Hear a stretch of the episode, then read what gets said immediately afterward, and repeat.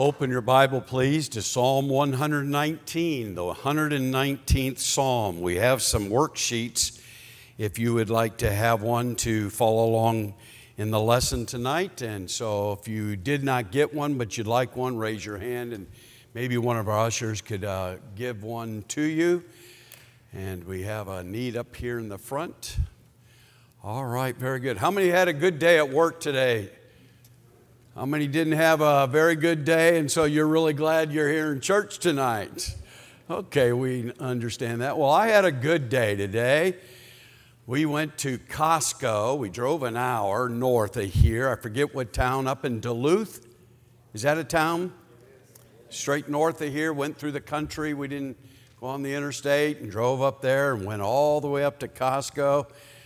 And when you say, for what? Because Today we're celebrating our 48th anniversary, and I wanted to spend high dollars to please that lady. And quite frankly, more than she would like a steak, we both like their hot dog and Coke for a dollar fifty. And so today we both got a hot dog and a Coke. Spent three bucks today. Cost more in gas than it did to eat, but it was a wonderful day. What a gorgeous day it was, and the countryside is just gorgeous. And so, yeah, we had a good day, but I love being in the house of the Lord. Amen. Now, tonight I'm going to teach a lesson that is not real popular. Can I just say that? And your pastor has given me full liberty to teach and preach. So if I mess things up while I'm here, he will clean things up when, uh, when he gets back. And so I'm just going to try to increase his workload a little bit. And I'm going to cover a subject that once upon a time was the main subject in the average fundamental, independent, narrow minded, King James only, red letter edition, no fun Baptist church.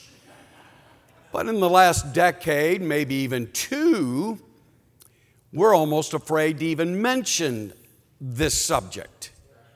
And so, if you'll allow me and not have preconceived ideas, I'm going to teach a little bit tonight and even next Wednesday night on this subject matter.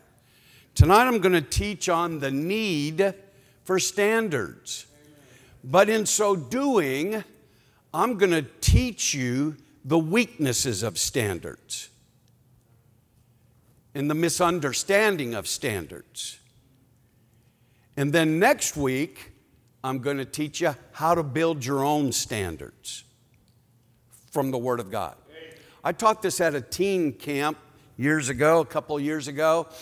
And uh, as soon as I mentioned the subject matter, every pastor, every youth director went into shock.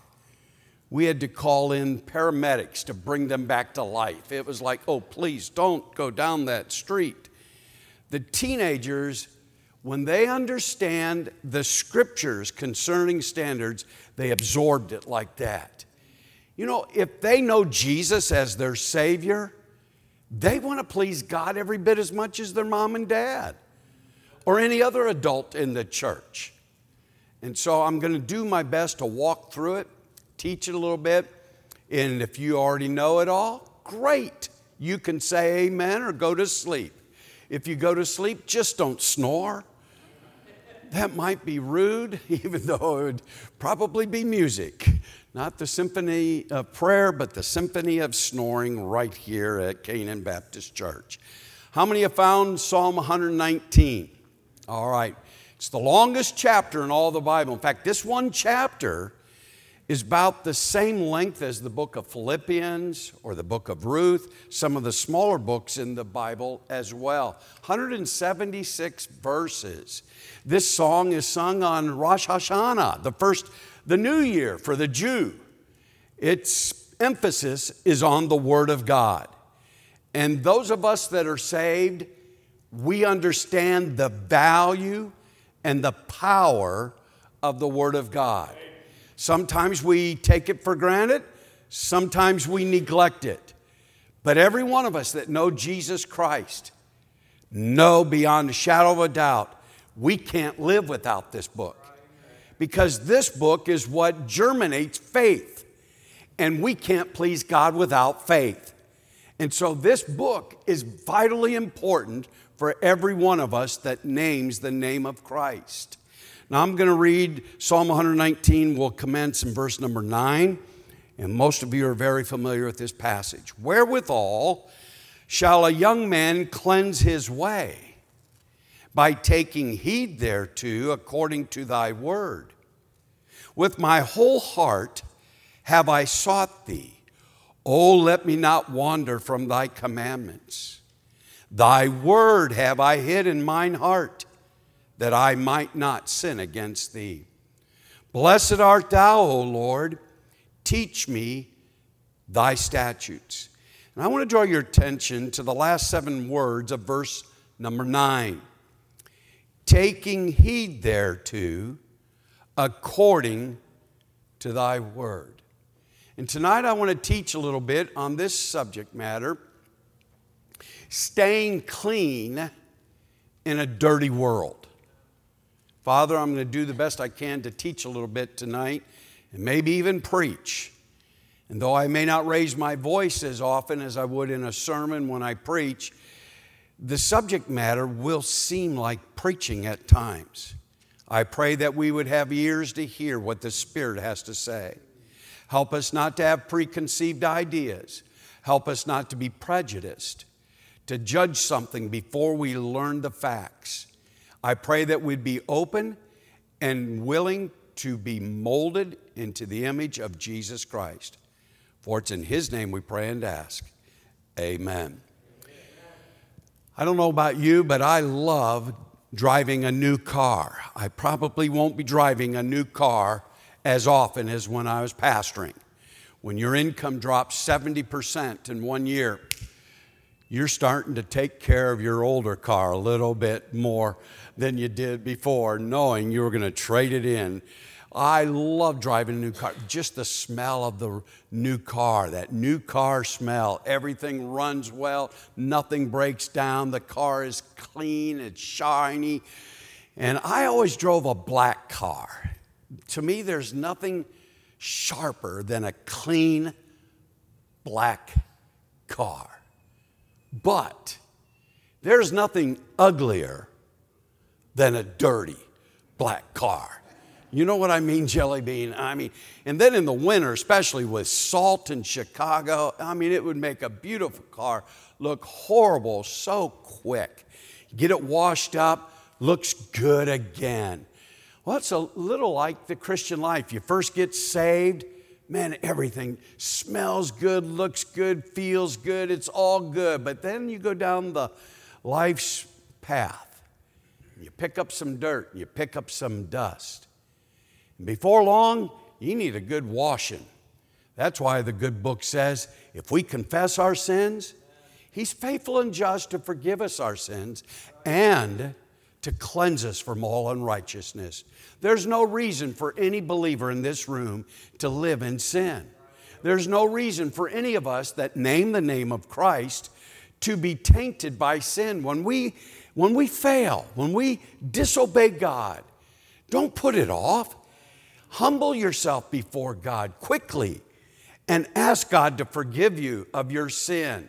You say, Well, I did that yesterday doesn't, if you need to take a shower every day, then you need to take one every day. If you're one of those people that need to take several showers a day, please take a shower several times a day. And so it is spiritually. Get it cleaned up ASAP. With so much emphasis on COVID, I even hate to bring that up. I mean, we've heard so much about COVID and to the point where I'm developing a negative attitude. And then, then I got all excited because I heard that Pfizer's coming out with a punch card that after you get your 10th booster, you get a free Subway sandwich. And wow, that sounds pretty good. So I made that up, okay? Don't believe that. We live in a culture today, not just in America, throughout the world, whether you agree with it or not. It's accepted for people to wear masks. You may not, And obviously, most in this auditorium are not. But let's be realistic. You go to the store, we went to the store, and still can't believe how many people wear masks. Wear masks in their own car when they're by themselves. Now, no offense to you all, but man, I don't want to smell my breath. And if I have to sit in my car by myself and wear a mask, just shoot me now. That's going to kill me, I think, quicker than the other. Do you know what's more damaging than COVID? Do you know what's more divisive than COVID? Do you know what's more deadly than COVID? Sin.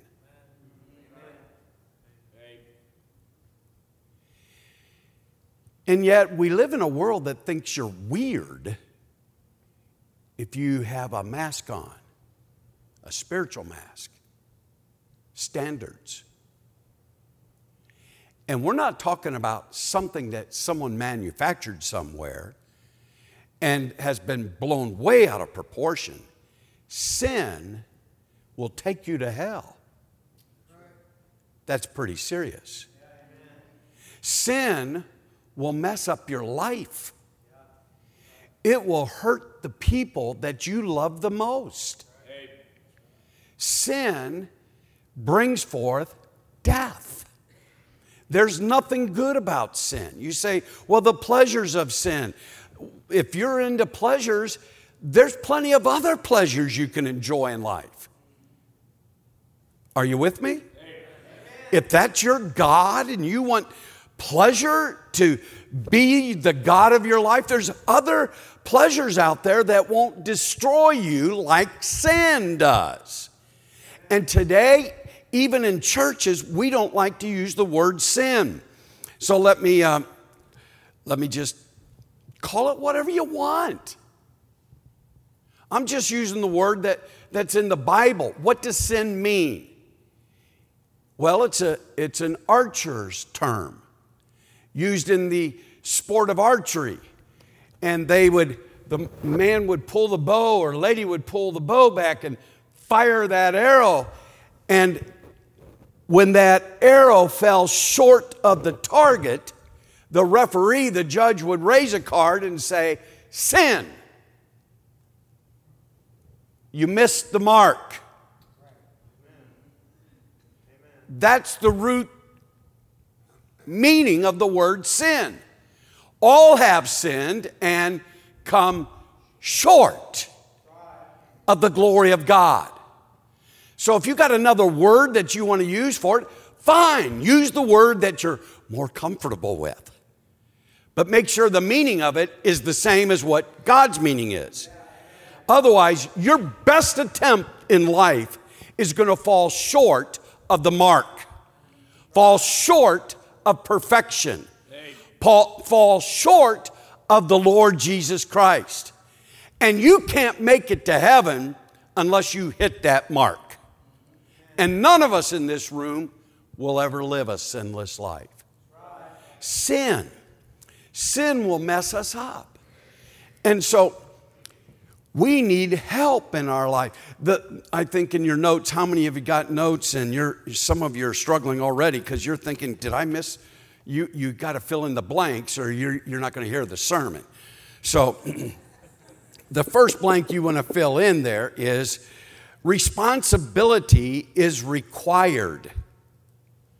Responsibility is required. I'm going to presume tonight that those of you that name the name of Christ, that are truly born of the Spirit of God, that are saved by the blood of the Lamb, that you have a new nature, and that new nature desires to please your Heavenly Father. If I have to be a gospel cheerleader to try to get religious people to live a good life, I'm in the wrong business. I'm a preacher of the Word of God, and I'm preaching to those that name the name of Christ. Now, there might be some here tonight that don't know Jesus Christ as personal Savior. Well, you're going to be introduced how Christian life ought to look like. Because not everyone that says they're a Christian is a Christian. Saying a, you're a Christian is different sometimes than being a Christian. Now, in our text, wherewithal shall a young man cleanse his way? There is a responsibility indicated here. It's not a rhetorical question here. He didn't say, wherewithal could a young man cleanse his way? It's not a hypothetical question, it's not a rhetorical question. God is saying, this is something a young man should do, and that is keep clean, stay clean in a very dirty world. We live in a day where people, they just blame everybody else. Now, trust me, understand, we can trip one another up. That's called a stumbling block. Uh, I may cause my wife to sin, I may cause a friend to sin, but I can't make them stay in sin. Does that make sense? Somebody may trip you up, but it's your choice whether or not you stay there. You can ask God to forgive you, but most of us spend our time blaming the person that caused us to fall. You that are into sports, you know as well as I do, generally speaking, the referee will throw the flag on the second person that threw the punch. The first one usually is unnoticed. And so it's the second man that gets busted. Truth is, so it is in the church of the living God. Sometimes someone causes you or trips you up and you fall and you get mad at the person rather than asking God to forgive you of your sin. And what happens so many times, we just live in that sin because actually, if the truth were known, you like it. And then you got someone to blame for liking it. We need to assume responsibility. It, it, takes, it takes work. Secondly, resources are needed, wherewithal. You know the word wherewithal in the noun form. It means that you have the wherewithal. You have what the means necessary to do it. Um, if you can't afford a car, a new car, that means you don't have the wherewithal. And so when God says, Wherewithal shall a young man cleanse his way, we got to have what it takes to stay clean. Every man in this room that has tools will tell you the number one enemy to power tools, any kind of tool, is dirt. You got to keep it clean. You got to keep your engine clean if you want it to last and to run smoothly. And the truth be known, we need resources, we need help. If you go to Disney World or any place, well, Disney World especially, they say that they have more employees at night than they do in the day. When the park closes at night, halogen lights light up the park and they're cleaning, they're scrubbing, they're painting, they're repairing, and the goal is that the next morning when they open the park, it's like it's never been used before, like opening day. When I came home from a cruise, we went on a Disney cruise and we couldn't believe it. They parked at port before we got off the ship. They're out there painting the boat. When that boat returned back to Cocoa Beach or wherever it was, Cape Canaveral, it looked like a new ship. They spend money and energy and effort to keep their facilities, their ships looking new. And if the world can do that to make a dollar, how about those of us that are children of the King of Kings and the Lord of Lords? We need to assume responsibility. We need to acquire the wherewithal to keep our vessel clean, like brand new. And that's why standards are important. Now, if you allow me, I'm teaching, I know that, and sometimes teaching can be boring, but it won't be boring. If it gets boring, um, pretend like it's somebody else. I want to define some terms tonight. I don't even know what my own first blank is there. A blank is a truth. Oh, I know what that is. Let me give you three terms that get used interchangeably a lot and misunderstood, and thus the confusion for a couple of decades in fundamentalism.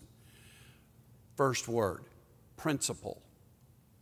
A principle is a truth that never changes, regardless of dispensation. Do you know what a dispensation is? A time period. Otherwise, a truth is a truth. Otherwise, if it was right for Moses, it's right for us.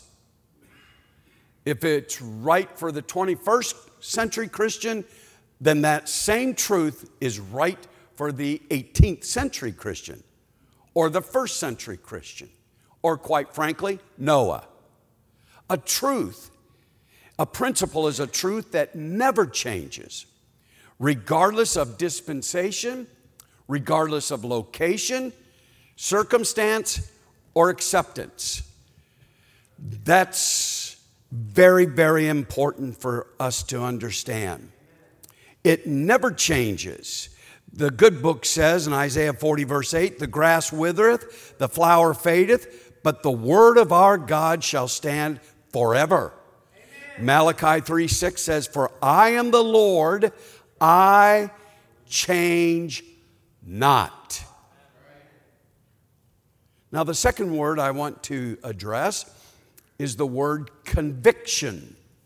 A conviction is a truth that I believe and, are you ready to fill in the blank? Govern my life by. A conviction is a belief in a principle that I govern my life by. Convictions are not something we agree with, but live by. Saying you're a Christian with sincerity doesn't make you one. Living by faith means you are a Christian. Faith in the principles of God's word. A conviction is when I believe in my head and my heart a principle of God's word. In fact, the truth be known, a lot of us fundamental, independent, narrow minded, King James only, red letter edition, no fun Baptists, we like to boast that we are men and women of conviction implying that we have many convictions. But when you understand what a conviction is, it'll make you realize we may not have as many convictions as we think. Because it's not just agreeing with a truth, it's governing my life by that truth. Does not the book say the devils believe and they tremble? It's not just agreeing with a fact or a principle, it's governing my life by it. But even those who govern their lives by principles, they still understand the weakness of their flesh. The songwriter put it this way prone to wonder, Lord, I feel it. Prone to leave the one I love. And the truth is, a man that has convictions, he understands the weakness of his flesh. And because he loves God more than he loves himself, he will build standards into his life to protect his convictions. Does that make sense? Those standards aren't mandated on him. He willingly of his own volition, desires and builds those standards to protect his convictions because he knows that at the right time, at the right moment, with the right person, he is capable of falling. And so he builds standards in to help protect himself. So, what is a standard? A standard is a wall of protection. Those are the two words you want in those blanks wall, protection. A standard is a wall of protection to help a man maintain his convictions, turn in your Bibles to Exodus 19. Exodus 19, I got to talk faster. Exodus 19. And I may go on whether you're there or not. Exodus 19, I'm going to read verse 12. God speaking. And thou shalt set bounds unto the people round about, saying, Take heed to yourselves that ye go not up into the mount or touch the border of it. Whosoever toucheth the mount shall be surely put to death. There shall not an hand touch it, but he shall be surely stoned or shot through. Whether it be beast or man, it shall not live. When the trumpet soundeth long, they shall come up to the mount. You understand the story here. I'm just reading two verses, but you understand. Remember, Moses is going to go up to meet with God, and God said, Just you. And I don't want the others coming up with you. In fact, I don't want them to even touch the mountain, because if they do, they're going to die. Are you with me? You remember that? If you remember that story, say amen. So, what did Moses do? He put up a boundary, a wall of protection, a standard, if you please. Why would he do that? Well, because he understands that some might be careless, some would just plain forget. You know how absent minded we are. We're so busy. We got busy schedules. We got, it's not like the only thing I do is sit around and read my Bible all day. I got a job. I got to drive. I got to do this. I got to do that. Yes, I'll meditate on Scripture, but for crying out loud, I get preoccupied from time to time. And so Moses said, Okay, I understand those kind of people. So we'll put up a boundary around there. And what it will do is it will remind them hey, you don't want to go any further than this. He, he understood that you're going to have some that are going to argue. You know how it is, people in the church. Well, who is he to tell me I can or cannot do this? Where does it say that in the Bible? It'd be like the same the Israelites. Okay, where does the mountain end and where does it start? This is level ground. How do you know it's not ground and not part of the mountain? And so they're going to be trying to explain why they want to go further. And then you just have people that they're just complainers. And then you have carnal people. They're just people that, I mean, for whatever reason, they're, they just want to buck the system. Moses, who's he? He's just, man, he's old. Besides, isn't he the guy that killed an Egyptian long? Who is he telling us what to do? And so God sets up a boundary. Now, was there any law about not touching the boundary? God didn't say how tall it had to be, how thick it was, what color to paint it. He didn't say you couldn't touch it, like he said, don't even touch the tree in the Garden of Eden. Are you, are you thinking with me? That fence, that boundary, that wall of protection, that standard was for man's benefit. It was to protect them so that they would not violate what God said. Because if we violate God's word, the consequences are great. So the standard was set there to help them. Are we together? Do we understand the difference between the three? A principle is a truth that never changes, regardless of dispensation. I mean, just think about it. Standards are not principles. Do you understand that? Standards are not convictions. There's a difference. Standards have changed. They've changed in my lifetime, but just over the course of American history, let alone world history. Do you realize your great great grandmother would think most women in this church are hussies by the way you dress? And that's the word they would use. You know why? Because you show your leg from the knee down.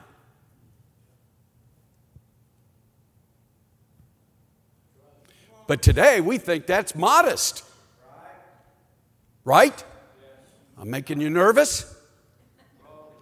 I'm just trying to make you think. Standards have changed. They're not the law. A principle never changes. Now, the scripture is real clear on what parts of your body you should reveal or should not reveal.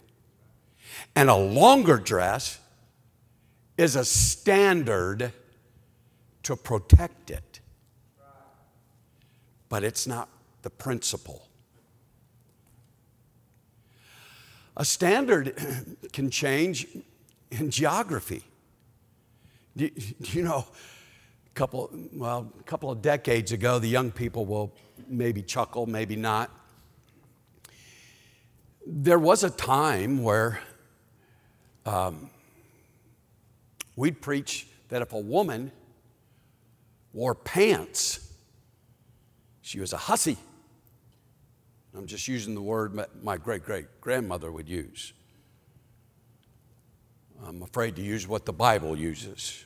It's really strong and can be offensive. But do you know over in Hong Kong, a woman that wears a dress and no pants is a prostitute? It's very convenient for their vocation, if I can be so blunt. Whereas in America, in our fundamental, independent, narrow minded, King James only, no fun Baptist churches, we'd preach that if a woman put on pants, she was certainly not spiritual. I'm intentionally trying to make you think. Now, when I come back around, you're going to want to dress modestly. So stay with me, those of you that are panicking. And for you young people that are looking, yes, free at last, free at last. Well, if you want to be a servant to the flesh, you can think that way. I'm just trying to get you to understand there's a difference between standards and principles and convictions. The truth is, you can have standards and no convictions. Some of the most wicked people that were members of our church. I'm not doubting their salvation, so don't, I'm not their judge. But some of some people living the most wicked lives had some of the highest standards. Boy, they had the right haircut, the right dress, the right music, and not only that, but they were angry about it if you didn't. But you can build a high wall, and you can hide behind a high wall. Does that make sense? Otherwise, I'm trying to get you to see there's a difference between standards, convictions, and principles. Principles never change. Convictions change based on your faith and walk with God where you govern your life by the Word of God. And the more you grow in grace, the more convictions you will have in your life. And I want to remind you there isn't a man in this room or a lady in this room that you look up to that it's automatic for them. You look at him and say, Wow, I wish there could be a great Christian like him. He has to fight sin as much as you do.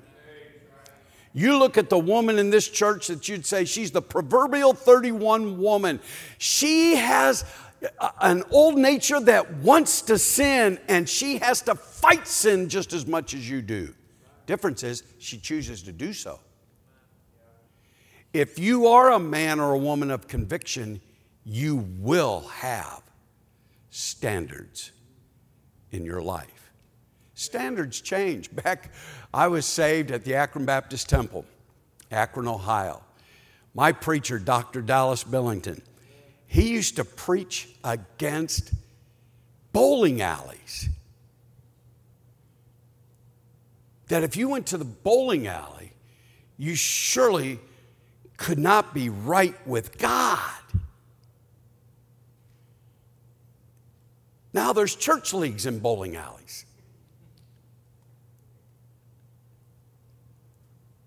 I remember I went to a fellowship meeting with my dad. I wish, I wished everybody could meet my dad. He is the most incredible and intelligent man I ever knew, so witty. First student at Baptist Bible College to graduate with a 4.0. I mean, he was just incredibly smart, so humble. The, the only thing that I could ever think, I don't think it's a negative thing, he was just, he was, um, he could model for GQ magazine. I mean, he just, was sharp in his appearance all the time. And I remember when he bought a Pierre Cardin suit. Now, some of you old timers, you remember that label. That's back in the day. Pierre Cardin. That was, mm. and I mean, it was bone colored suit. He was so pleased with it, he didn't even wear it to church on Sunday. He saved it to wear it the first time to a fellowship meeting to a preacher's meeting. So, as humble as my dad was, I think there may have been a slight streak of pride in there. I don't know. I'm just jokingly, because if, he'd, if he could hear me, he'd straighten me out on that one. But he wore it for the very first time at the fellowship meeting. And that night, the preacher was preaching away to preachers, and I mean, he was waxing eloquently against the gay agenda and homosexuals. And, and all of a sudden, he said, And some of you preachers, you promote homosexuality in your own church, you dress just like them. Some of you preachers out there, you big name preachers, you probably have one of their suits on. How do I know they, they don't have a pocket in the rear back side? They only have one pocket, it's on the right side. I watched my dad because I had curiosity about that. My dad was holding his Bible and he shifted it over to his right hand. Put his hand down to reach back there to find he did not have a left rear pocket. Now, that preacher in the pulpit just said that my dad was gay. I'm telling you, I was looking at his face. He was anything but gay. He was not a happy man. Now, we can chuckle, but when you start preaching standards as doctrine, you know what's going to happen? Or do you know what has happened? Case in point. This isn't hypothetical, this is a true story. Girl told by her dad and mom her whole life that if she wore pants, she was a harlot. She was inviting boys into her life intimately. She was trying to get attention that way, and that's the kind of behavior she wanted to pursue in life. Now, I'm saying it with respect to the audience that we have. But a lot more blunter and cruder were the words of her parents. She, she grew up her whole life believing that. She went to college and found that her roommate got up every day without being told, read her Bible for an hour every day, and was on her knees in the dorm room praying. Her roommate led souls to Christ. Her roommate had a joyful spirit, loved everybody, but her roommate wore pants.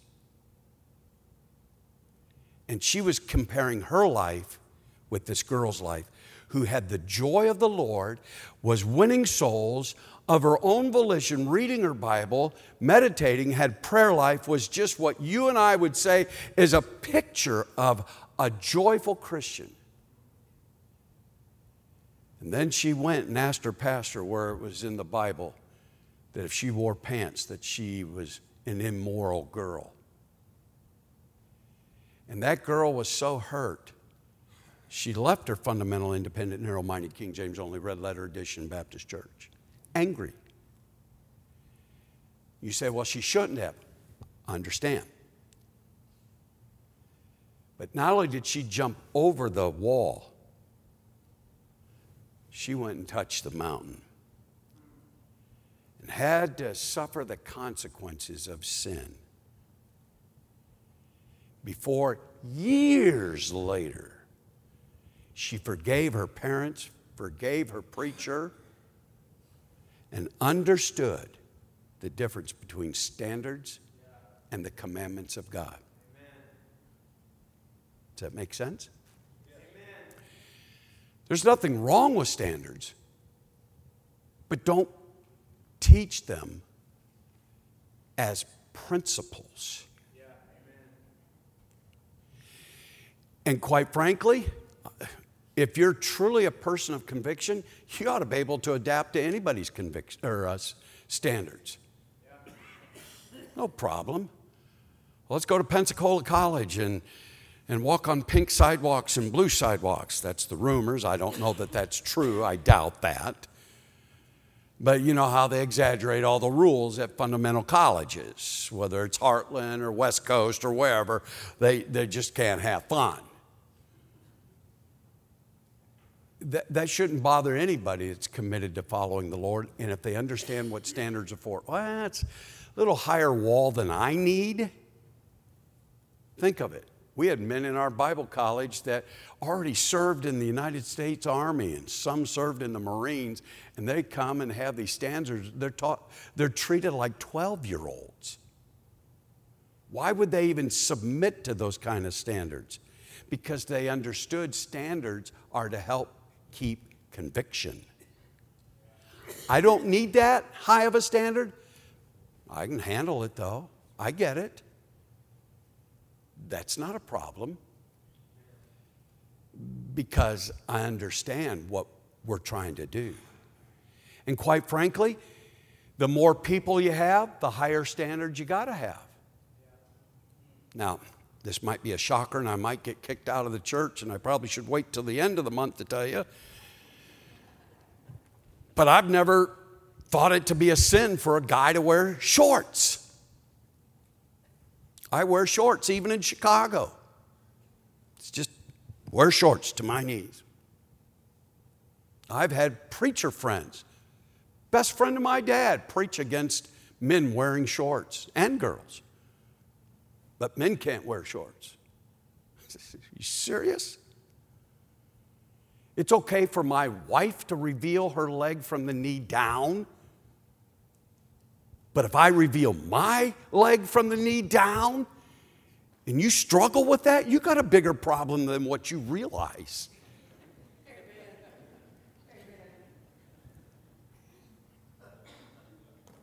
that same preacher, I, will never forget it. He got to go on vacation. They, were, they didn't have much money, and for them to get to go on vacation was a real treat for them. And he was my dad's very best friend. They were just polar opposite, but my dad loved him because he was just so brutally honest.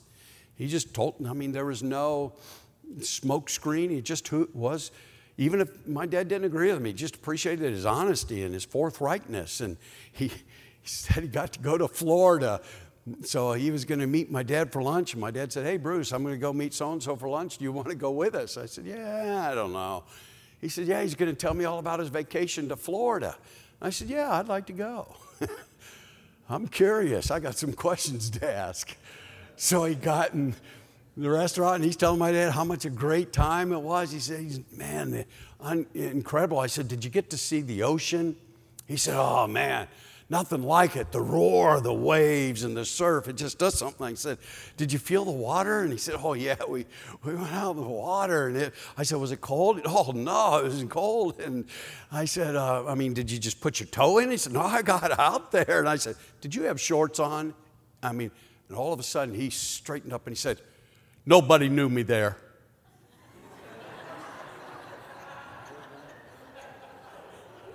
I just robbed him of his joy of vacationing. Did you have shorts on? Nobody knew me there. Now, I'm not being mean or mocking it. I'm just trying to help an audience to see. There's nothing wrong. If you don't want men to wear sh- long shorts and you want to wear long pants, fine, but don't say that it's in the Bible. Because then you're going to have others that are going to throw out the rest of the Bible needlessly. There's a difference between convictions principles and standards. But I will conclude with this we have to have standards if we're going to maintain convictions. I think I'm probably as good of a Christian as anyone in this room, probably better.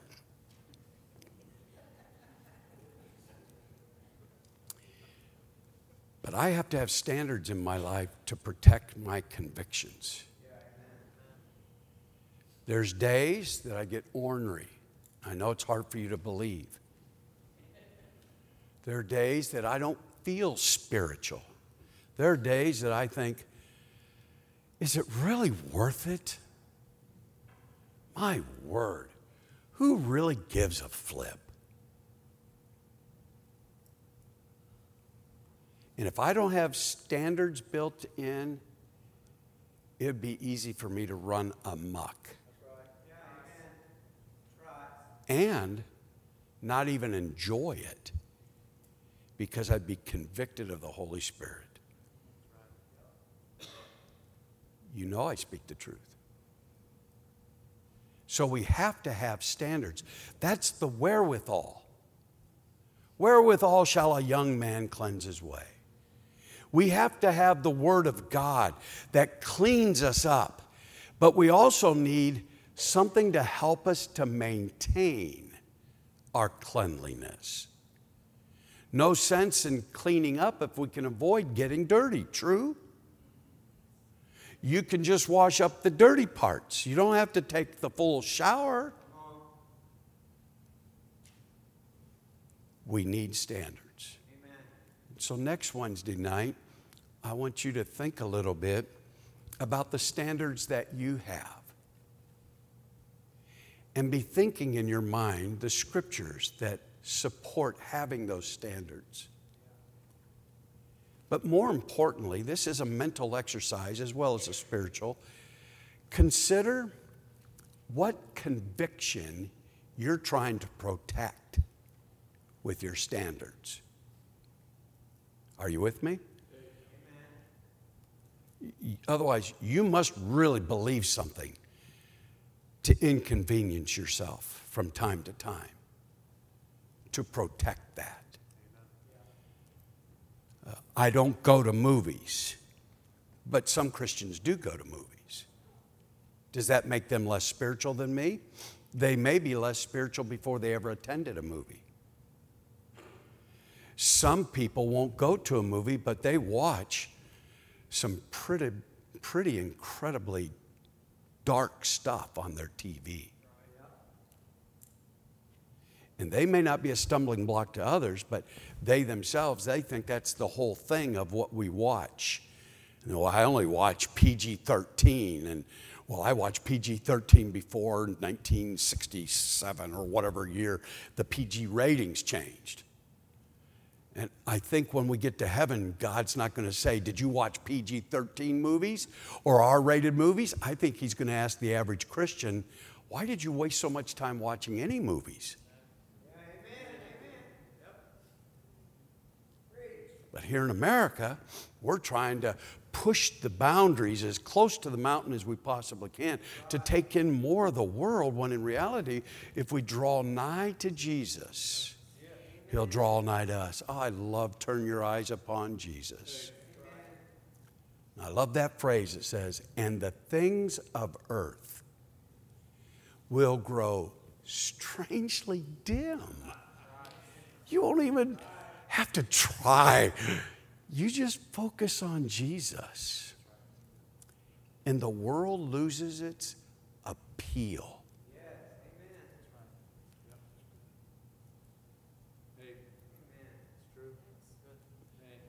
That's why the book is so important. That's why we ought to be in the book. Amen. You're reading 1 Corinthians 13, and today was what, verse number three? Giving. Boy, that's, that's a tremendous chapter. We need charity.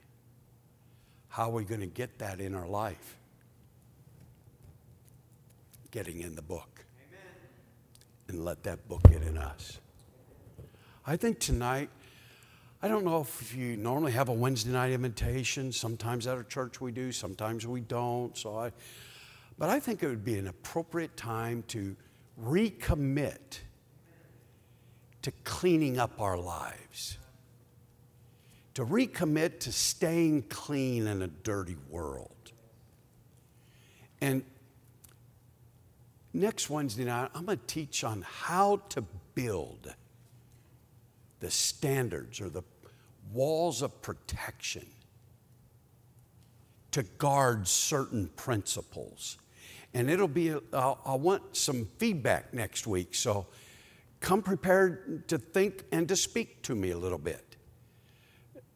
And I think it'll be a very beneficial time. And not only that, it will help you to teach your young people, your kids, and your grandkids how to build standards to protect them.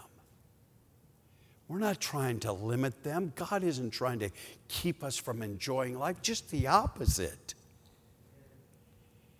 And if we teach standards the way God uses them, it helps young people and carnal Christians and new converts to have an appreciation.